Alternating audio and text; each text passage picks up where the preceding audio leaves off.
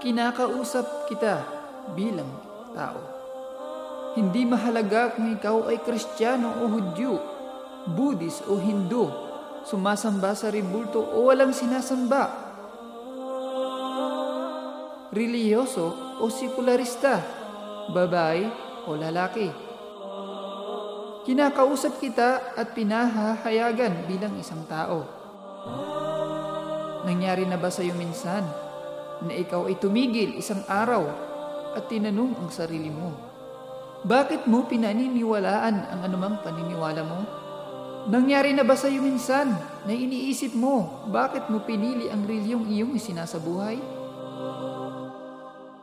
Kung ikaw ay Kristiyano, naisip mo na ba bakit ka naniniwala kay Isa Almasih na siya ang nag-iisang daan upang makamtan ang kaligtasan? At kailangan bang ipako ang propetang Panginoon upang makamtan ng kaligtasan? At nangangailangan ba ang Diyos ng pagsasakripisyo ng kanyang sarili upang iligtas ang iba? At tunay ka ba talagang naniniwala na ang Panginoon ay hindi nag-iisa, kundi sila ay tatlo? Na ang mga ito ay Ama, Anak at Espiritu Santo, papaano mangyari na isang persona ay tatlong persona rin sa isang pagkakataon? Mula kaninong simbahan o pananaw? At ano ang katibayan niyan? At ang Ebanghelyo ba ay salita mula sa Panginoon? At lahat ba nito ay salita ng Panginoon? At ito ba ay katulad ng dati na hindi nagbago kung saan nadagdagan o nabawasan sa paglipas ng panahon? Sinong disipulo ni Jesus ang karapat dapat sundin ng aklat at buhay at bakit? Tinanong mo na ba talaga ang sarili mo ng mga ito? O ilan hinggil dito? Pagkatapos, ano ang kahinatnan ng sinumang sumalungat dito at bakit? At ano ang kalagayan ng ibang Kristiyano na sinusunod ang ibang simbahan para sa iyo? Napag-isipan mo na ba kung ano ang mga saligan na nag-iisa na kung saan makakayanan mo sa pamamagitan nito na husgahan ang anumang paniniwala kung tama ba at karapat dapat sundin? At ano ang mga sukatan? At papaano ito sa ngayunan?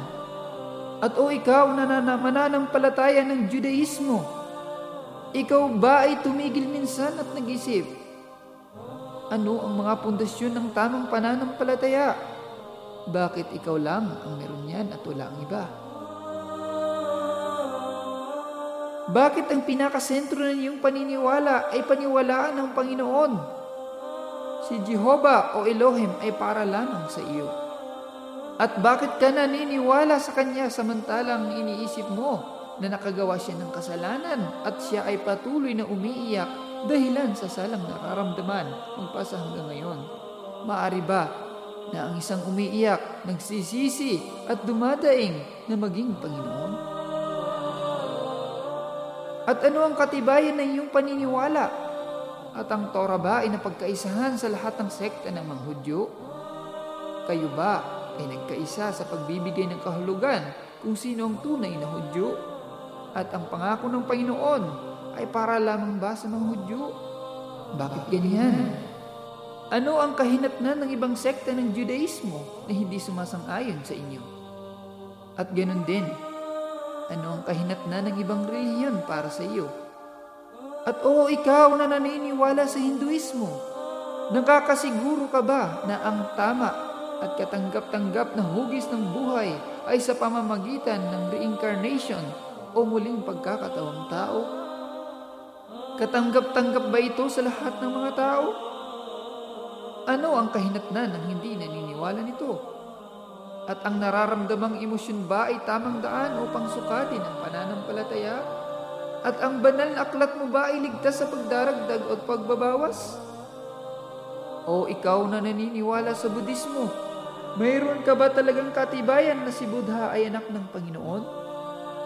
Na siya ay tagapaglig, tagapagligtas ng katauhan?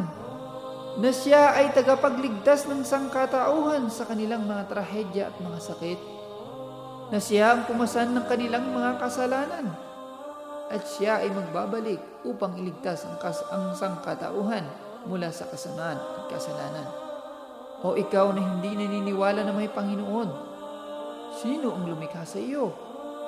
Sino ang gumawa sa iyo mula sa kawalan? Bakit ka nilikha? Kaya ikaw ay isinilang at mamamatay at kakalimutan na lamang? Nais mo bang mamuhay ng ganyang katayuan? Nararapat sa bawat tao na magkaroon ng paniniwala sa kapangyarihan at lakas na siya niyang babalikan kung paano mamuhay at lalapitan o babalikan sa panahon ng pangamba at panahon na babawian ng buhay. Kapatid na tao, lubos kang nakakasiguro at nagtitiwala sa iyong pananampalataya.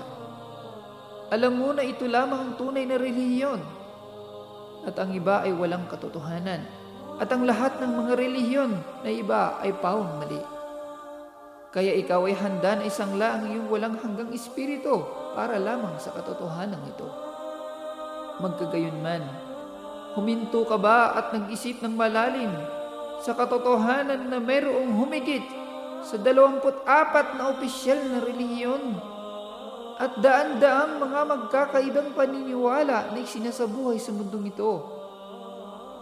Alam mo na ba sa Kristyanismo lamang ay mayroong humigit sa 450,000 mga sekta? Lahat sila ay nag-aangkin na sila lamang ang nakakaunawa ng katotohanan at mainam kaysa sa iba. Nauunawaan mo na ba na ang bawat membro ng bawat paniniwala na sinasabuhay ay taong reliyoso at makatotohanang tulad mo? Alam mo ba na ang kanyang paniniwala ay malalim tulad ng lalim ng iyong paniniwala?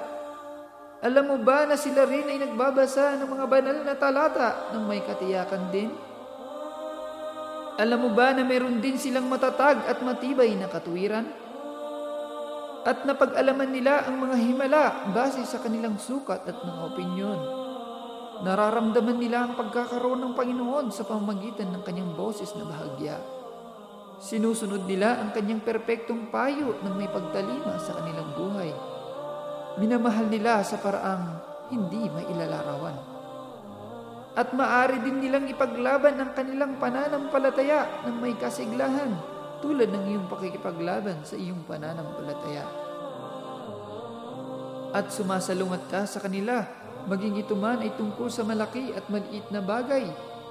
Silang lahat ay hindi maaari na nasa katotohanan.